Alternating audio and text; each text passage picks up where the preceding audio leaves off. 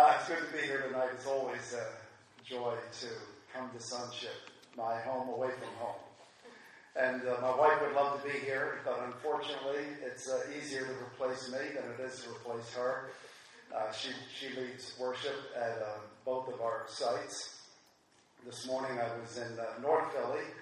I didn't preach. I listened to one of our associates preach in French and someone interpret for him. And it was an interesting time, sort of an experiment. We have a lot of French-speaking Africans that come to the North Philadelphia Church from countries that I had never heard of, like Burkina Faso.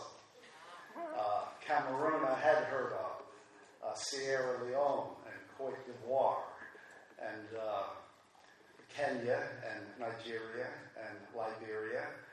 And we've got quite an interesting good group, and they're full of life. They are really full of life. In July, we baptized, had the joy of baptizing 10 people. Some Africans, some from a mission that we work with. But both sites are doing well, and thank you again. Just to remind you, you do support us faithfully every month. And you've helped to establish two sites in Philly, and a third one is on its way. This summer we did what we call preview services in South Philadelphia, sort of an Afro-American gentrifying neighborhood. And they were very successful, and now we've moved to services every other week in that neighborhood, and hopefully sometime this fall we'll be meeting regularly down there. Thankfully, I can only be one place at one time, so I only have to do two services on Sunday, not three. Unless they choose to meet at 7 o'clock at night, then I can preach there too, but I hope they don't. Pray for Philadelphia. I would like to, over the next 10, 15 years, however the Lord gives us, to see at least a dozen community churches planted in Philadelphia. We've got some young guys the Lord has brought our way who probably will be here a lot longer than I will. And I'd like to just see them be planting churches in Philly, so pray that God will help us to mentor some young guys, younger guys, to plant churches in Philly. Tonight, my text is Ephesians chapter 4, the first three verses. These verses say a lot to me throughout my life. And before I read them, I'm going to give you a little insight into why they've impacted me, and maybe they can help to impact you in a similar way. Many of you know a lot about me, but you may not know my journey as a pastor, theologically and denominationally. A few weeks ago, a young girl called my wife and I and asked if we would sit down with her. She had grown up in the first church that I planted in the suburbs of Philadelphia, and she was quite disturbed. She had pretty much forsaken Christianity, but was struggling with some things, and had heard that I wasn't the same person that I was 30 years ago, which I hope is true of all of us, for the better. It is true of all of us, but not always for the better. So she called me, and my wife and I drove an hour and met her in Starbucks. That's my office, wherever I am, is Starbucks. And she shared a little bit of her story, and we talked to her and encouraged her and prayed with her. And then in the middle of the conversation, she looks at me and she said, "What was it that made you change?" Now, in order for you to understand the question, I have to give some background to what she was talking about. The first church I planted was a Baptist church, and not all Baptists were like me, thankfully. But here's how we used to describe ourselves. We were independent, fundamental, devil-hating, soul-winning Baptists. We're right and everybody else is wrong Baptists. And that's the way we were. We were super separatists. We could make an issue.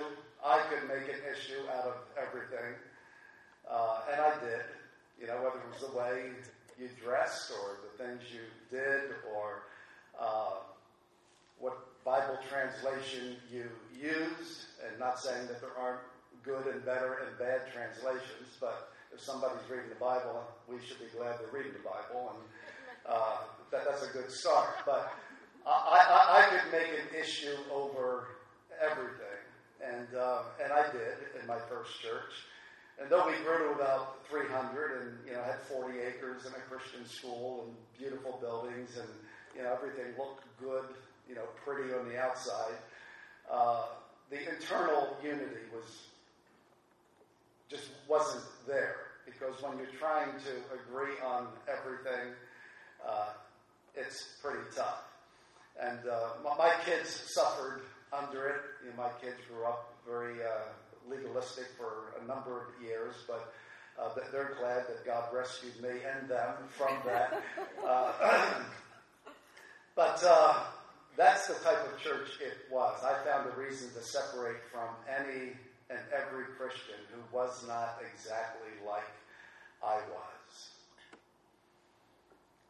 So Diane said, "What changed?"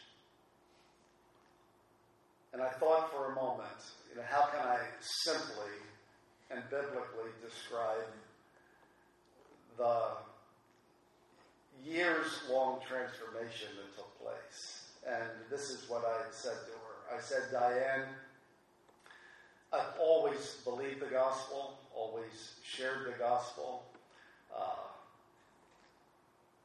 but the gospel was just one of many things that I believed. And everything else I believed as strongly as the gospel. Whether it was how you should dress or what your lifestyle, should you go to movies, should you play cards, whatever it was, I believed everything was just on this equal level. But I got to the place where the gospel became bigger than everything else. And I still believe a lot more than the gospel. We all do. But I don't believe anything as strongly or more importantly than the gospel of Jesus Christ." And I said, all I can say is the gospel became bigger than everything. And when the gospel became bigger, the family of God became a lot larger to me. Because up till then, the true family of God were independent, separated, fundamental, devil-hating, soul-winning, we are right, you are wrong, Baptists. But when the gospel becomes bigger, and it should be bigger, the reason it should be bigger is because it's the gospel that brings you into union with God, and it's the gospel that creates your union with other believers. It's not all the other things we believe in addition to the gospel that are important, but they're not what bring us into unity, union with God, or union with each other. I want to talk about being committed to gospel community. Pursuing gospel community.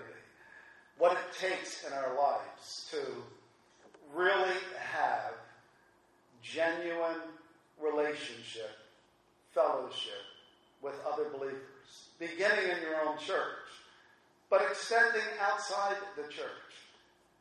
I remember years ago I wrote a little blog called Christian Fellowship on the N Train. Because I used to ride the N train a lot when I lived in Brooklyn, and I would ride it all the way up to near Astoria, Queens. And on the N train, you know, you can ride through Little Russia, or Little Odessa, or Hasidic neighborhood, or Polish neighborhood, or Spanish neighborhood, and I mean, you essentially ride through the world. A microcosm of the world on the N train. And what I found interesting was I would often meet Christians on the N train. And they may have been reading a Bible in Urdu because they were Pakistani, or they were reading it in Arabic because they were Middle Eastern, or in Chinese because they were Chinese. But on the N train, you were just glad to find another Christian. Yeah.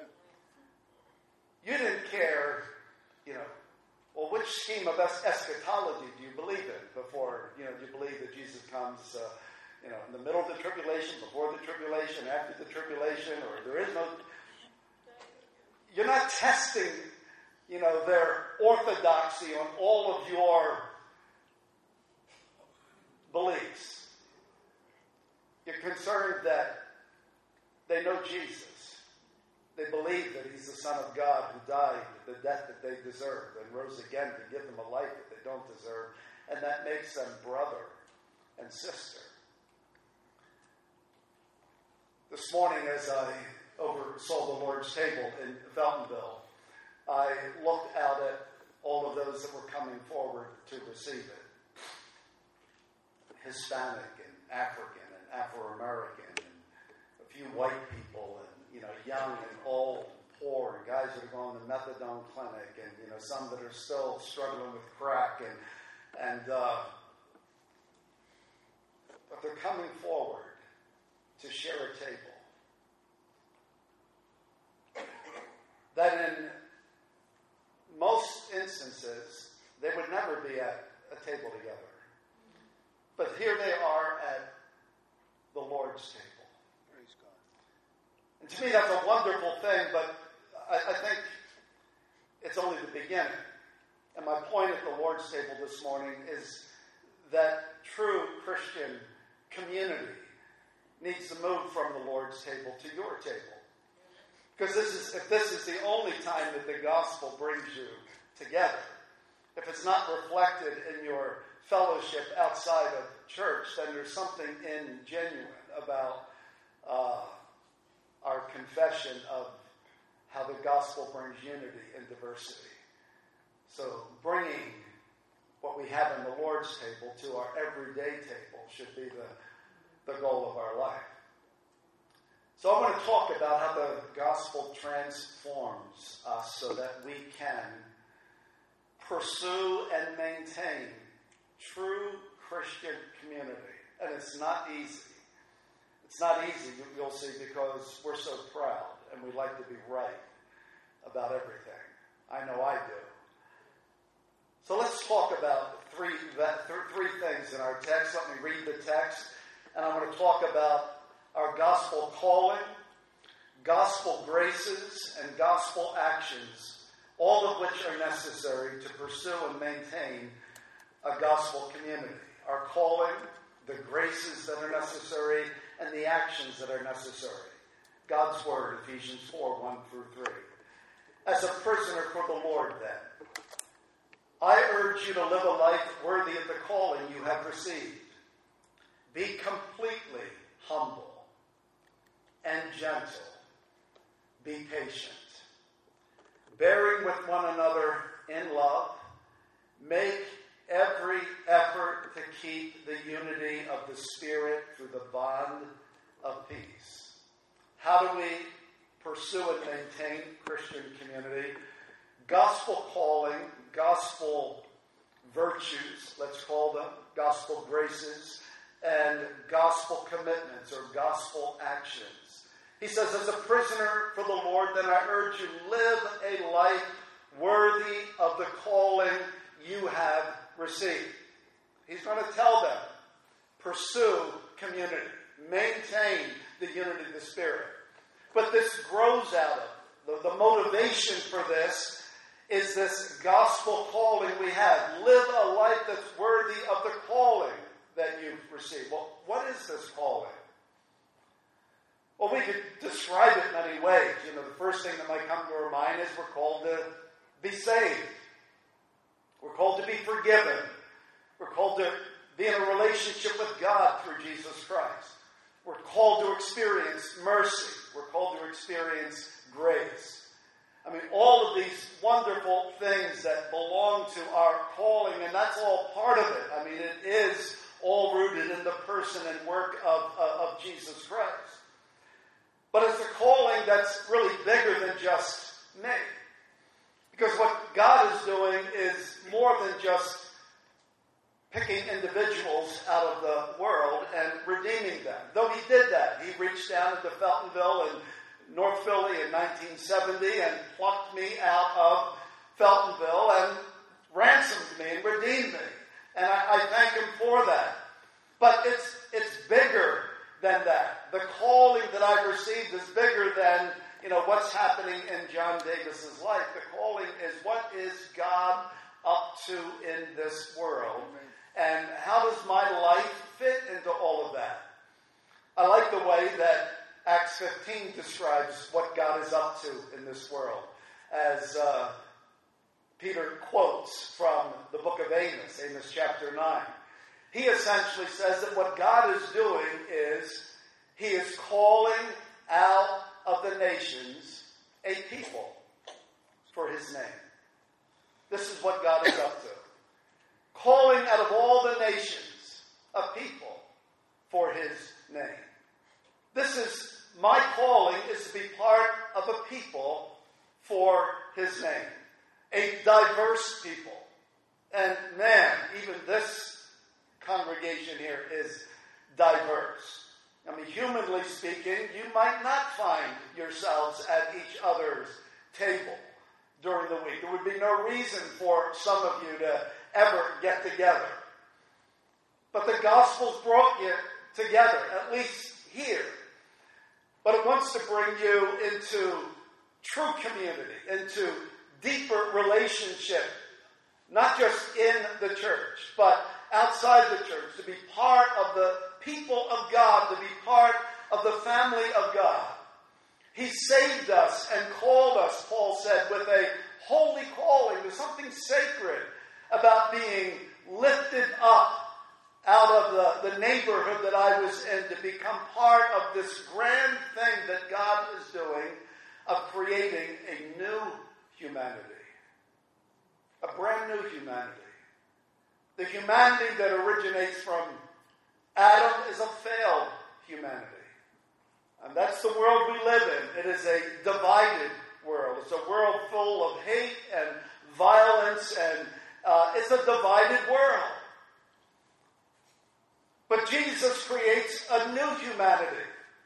Jesus becomes the father of a whole new people, and this is what we are part of. I'm called to be part of the family of God. This is what the gospel calls me to. And if you don't grasp that, if that's not what motivates you, then you will simply pursue a Christianity that is highly personal. It's between you and God. You read your Bible, you pray, you try to live a good life, but you will never really be part of what God is doing in creating a whole new humanity, a people for his name. This is our calling. It's a gospel calling. That this is what God wants. This is what Jesus prayed for. That all of those who believe on him might be one. Now that's not unbiblical ecumenism. There isn't, by the way, an unbiblical ecumenism. Unity for the sake of unity. But there's also a biblical ecumenism. And a biblical ecumenism is that those who confess Jesus Christ as Lord, those who believe in his death and resurrection for their sin and have repented and believe in him and have been brought into union with God, are in union with each other. You don't create this union. We'll see that later in our text. This is a union that the Spirit of God created. We can disturb the union. We can try to break it up. But the Spirit's work is to bring God's people into relationship, into fellowship with each other. This is our calling. This is our motivation. So calling, then, is not a matter of gender. It doesn't matter whether you're a man or a woman, because in the gospel, you stand on equal ground.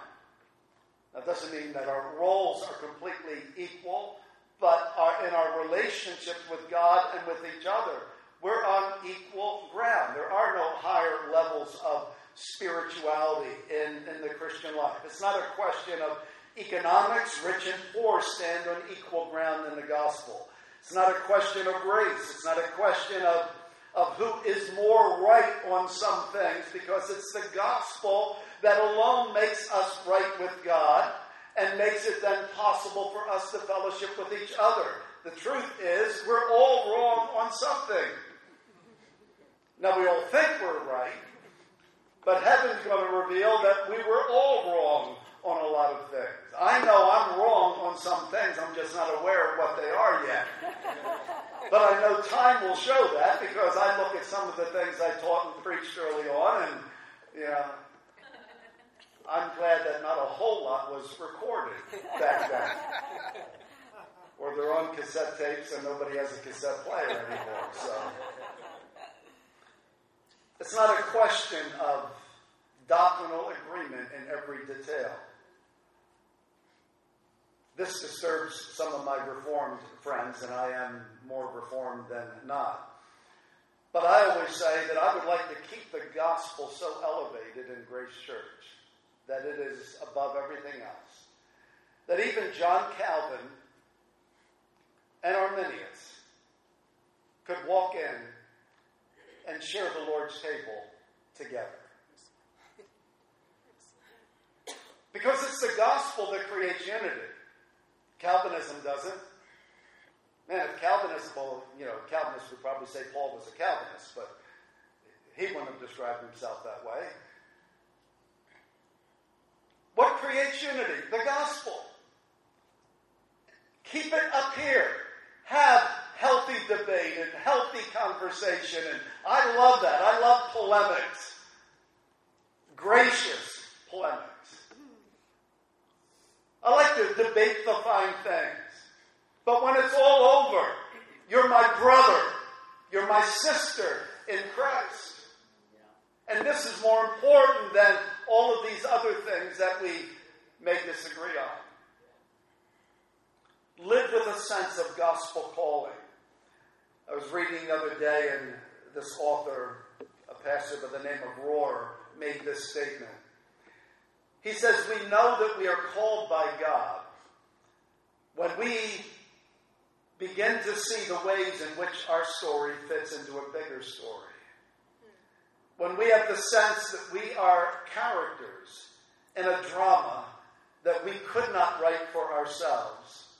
And when we see that we are part of something that is more than we could ask or imagine, it is then that we begin to know ourselves as a people who are called by God. We know that we're called by God when we begin to see the ways in which our story fits into a bigger story. It's not about me. It's not about you. It's about the glory of God.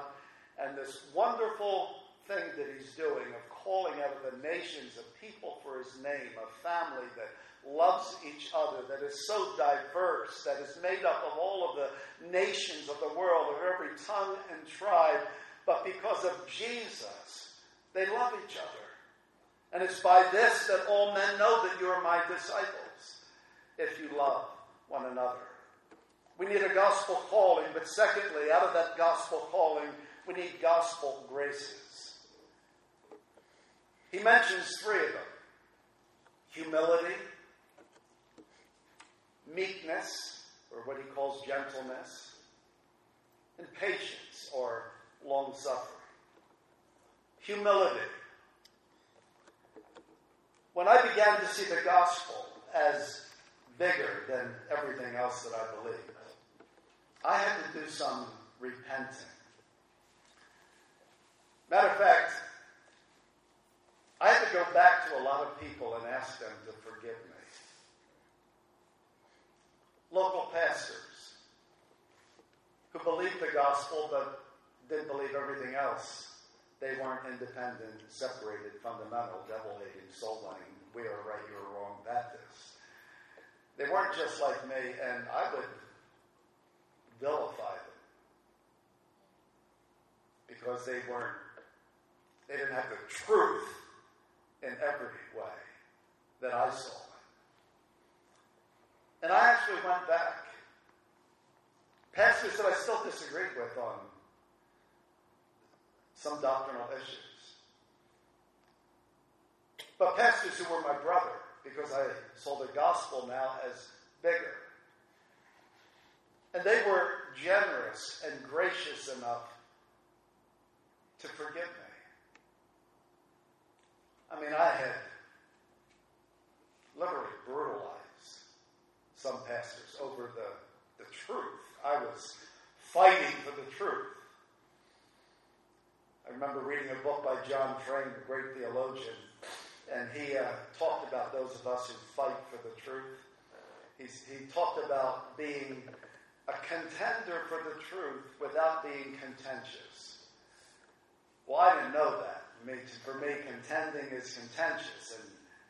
And I'm thankful that every Christian I asked, often with tears, would you forgive me for how I treated you? Because they were real brothers, they forgave me. Humility. That's the problem. Pride. We want to be right. We think we are right. Such pride I had. I like to strut my stuff theologically. I was smart. I was educated. I could argue. I was good with words. I could put you in a corner. I could come out right. I was on top. I could win.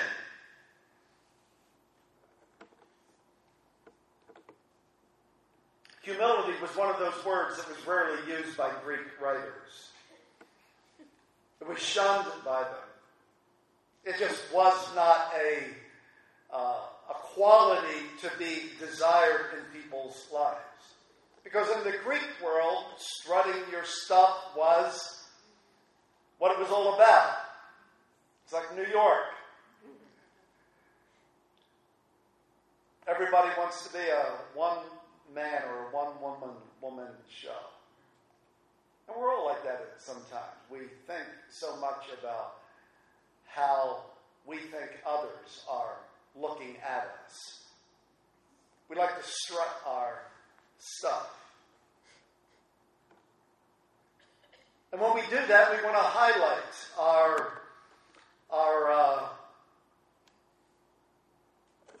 how much we're better, how much we're elevated above others, whether it's intelligence or education or income or an automobile. I remember reading Patrick Morley, the reformed real estate salesman who, very successful millionaire who just, God got hold of his heart under R.C. Sproul, and he just began a ministry to men that's worldwide now.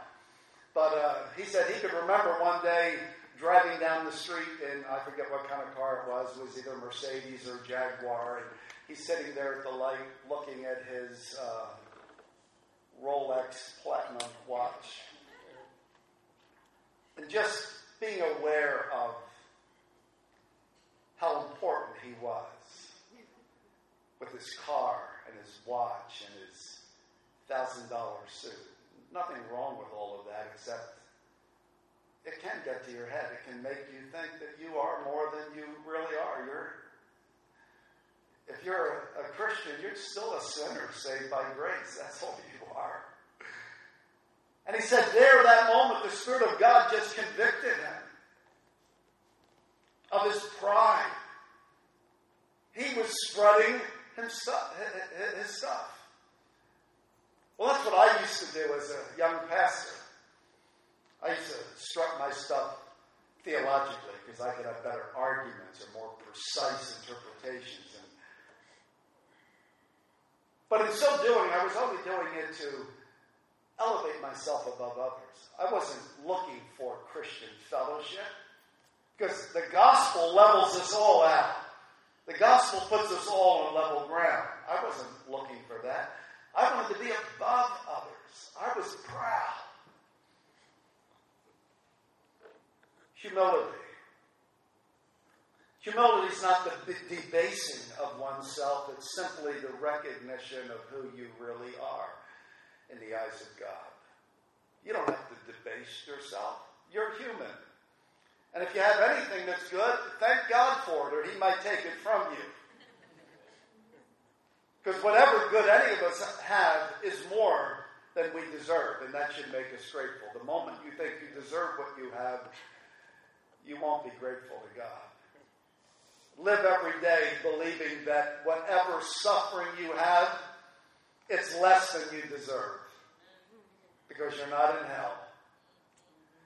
And whatever good you have is more than you deserve. It's God's grace, and thank Him for it. Live humbly before God. You cannot build Christian community without a pursuit of humility, of living with an awareness of who I am in the eyes of God. I'm just a sinner saved by grace. Meekness, or gentleness, as it's often translated. One lexicon that defines that word this way: it's that temper of spirit that accepts God's dealings with us as good, therefore without disputing or resisting. Meekness is that unwillingness to resist, to fight. I remember being at John MacArthur's church when I was beginning to go through a transition. And at John MacArthur's church, I learned a new word. At least I learned how a word worked. Toward the end of the pastor's conference, he invites pastors to sit in on an elders meeting. And in that large church, they probably had about 50 elders. And John practices what we describe as he is one among equals when it comes to decision making. But as you know, John MacArthur is a very strong leader, has very strong opinions about most everything. And but of those 50 men, I mean, he's got men that are running corporations. He's got lawyers. He's got some pretty smart guys on that elder board. And they would interact and come to a place where they had to make a decision. And so you've got all of these opinions trying to come together to make a decision that they can all support. And so you've got 35 that are saying this is what we should be doing, and 15 that are saying I wouldn't do that. John MacArthur taught me the word defer. Defer. You don't have to have your way. You don't have to resist everything that you don't like. You just don't have to have your way all the time. There are other smart people in the world. You can be wrong sometime. Matter of fact, I know if I listened to my wife, half the time, we would have been in less trouble in a lot of ways. Defer. Give in. Don't resist. Don't resist God.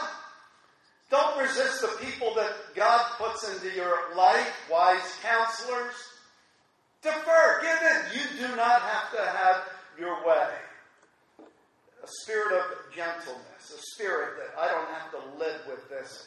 I need to fight against everything. I need to push for my way. I need to struggle with everyone just so that I can win, so that I can have my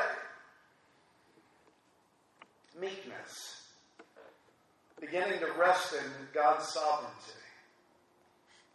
That it's not about you having the ability to be in control and make all the right decisions, but that you can rest in God's sovereignty.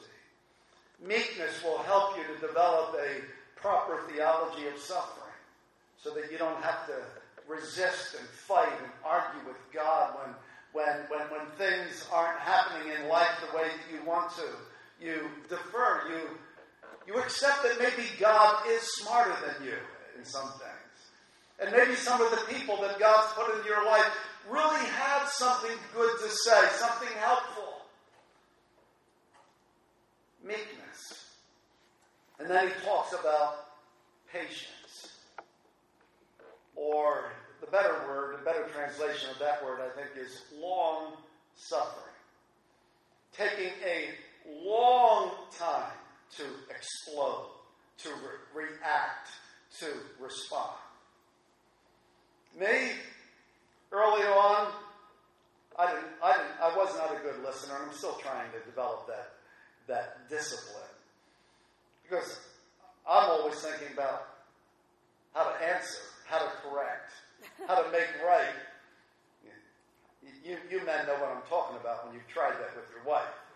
You don't listen, you just, you're ready to set everything right. You're ready to fix the situation. And that's just the way I was. I was a reactor. I was a responder. And if somebody did something that offended me, I wanted to confront it. I wanted to make it right. But this is the word that's used of God so many times. He's long-suffering. Doesn't mean that he's not disturbed at stuff that goes on. He's holy. It doesn't mean that he doesn't have a sense of justice that's offended, where something needs to be made right. But God puts up with stuff that's wrong. You're living proof of that. You made it through the day. Almost.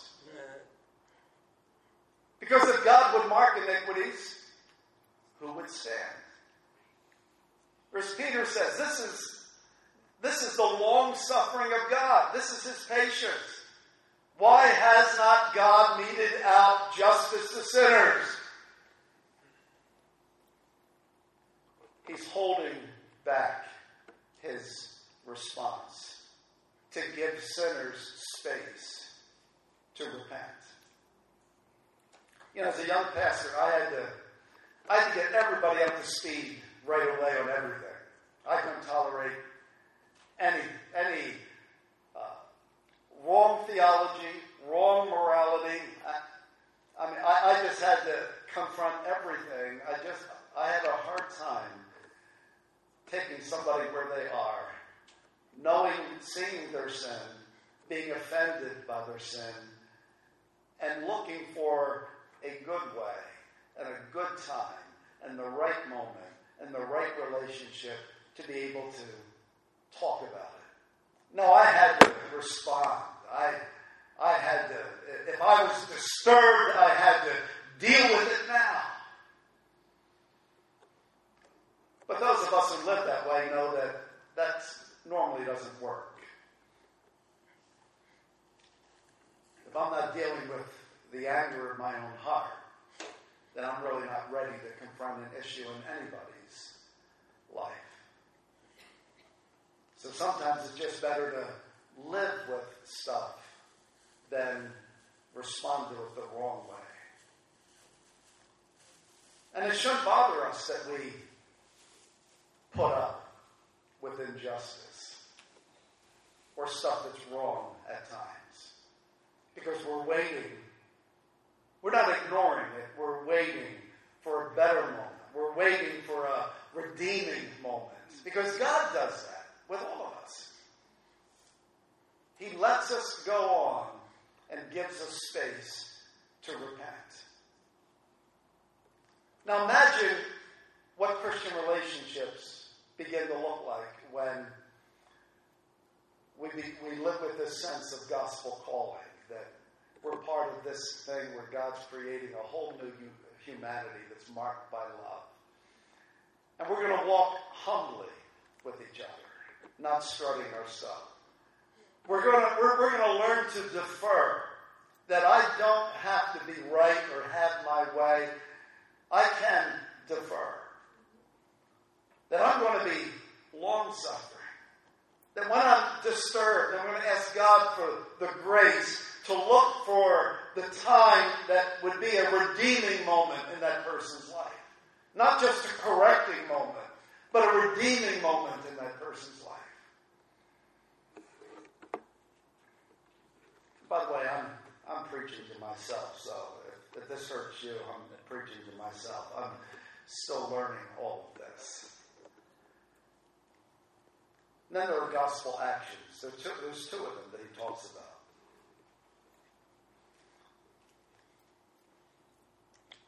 The one he describes as continually putting up with one another in love, which is all based on humility and gentleness and long-suffering, but this is the action. We put up with chafing relationships.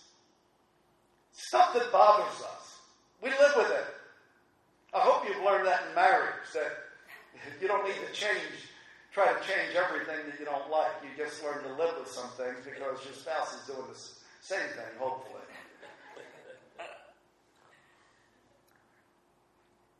But we all know what it's like to have a conversation with somebody who's got really bad breath. Now, most of us are too civil to just come right out and say, you know, your breath stinks. But my grandkids aren't. If I've had too much coffee, or if I had one of those cigars, not a habit, by the way, just a hobby, I've had my grandkids say, Pop, your breath stinks. Well, I can take it from that. I still love them. We have good relationships. But we realize that, you know, in life you can't do that all the time. You put up with stuff in people's lives because you love them. Because you're not the one to change that. You may be an instrument that God uses in their life, but God is the one who ultimately changes them.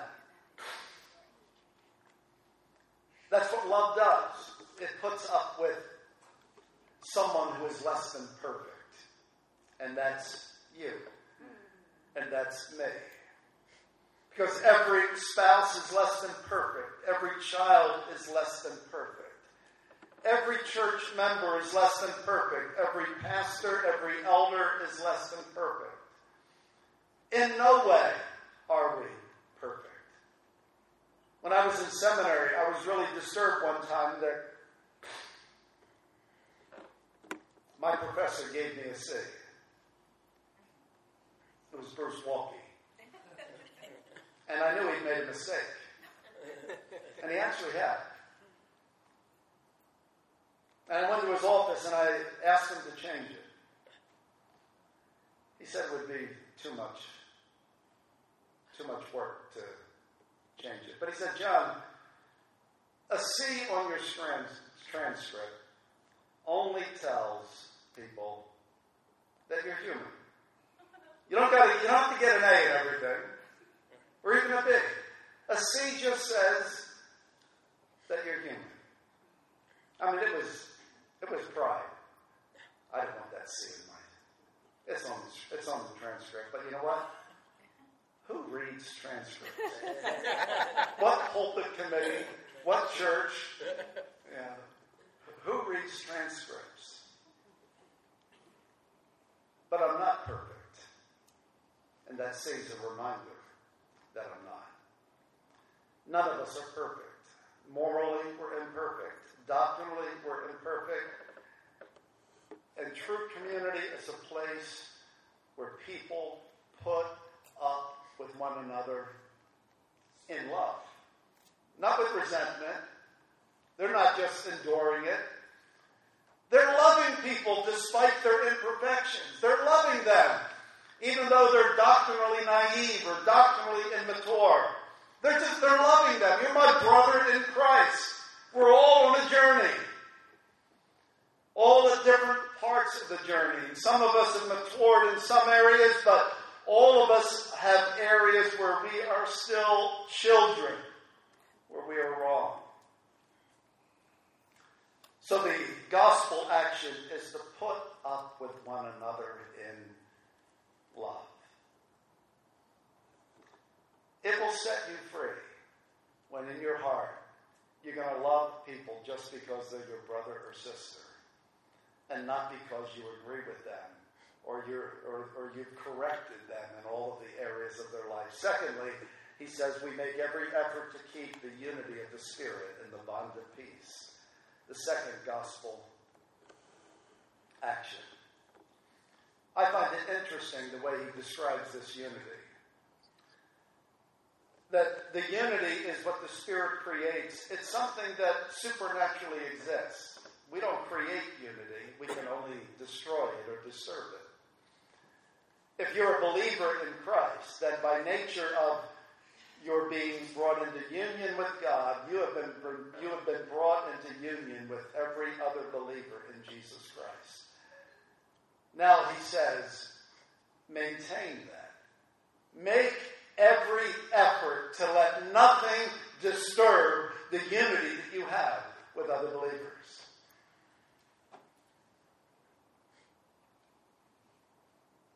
Someone wrote this short verse. To dwell above with saints we love, oh, that will be glory. But to dwell below with saints we know, well, that's another story.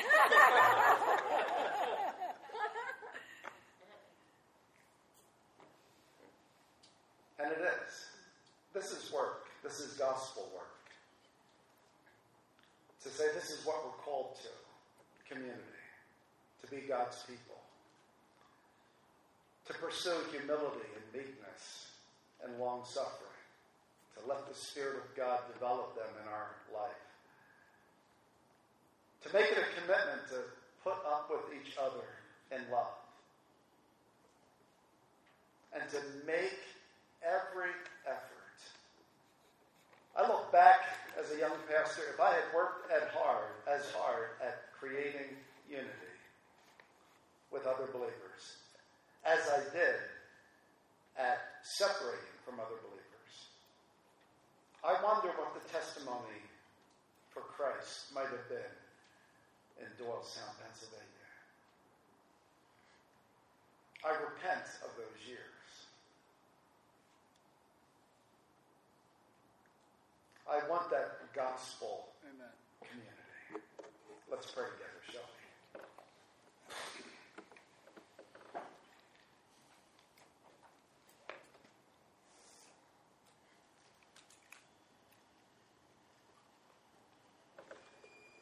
we? Father, forgive us tonight for thinking that life is about me and not seeing ourselves as part of your great story. Forgive us for our pride, our unwillingness to defer to others, our impatience, our anger. Forgive us for being unwilling to love and to live in love with those who may offend us in some way. Forgive us for not working hard enough, making every effort to maintain the unity of the Spirit and the bond of peace. I pray for sonship. I pray for Grace Church of Philly. I pray for the Christian community here in Bay Ridge. That we would truly be your people. With all of the differences that may exist, that we would let nothing be more important than the person and work of Jesus Christ. I pray in his name.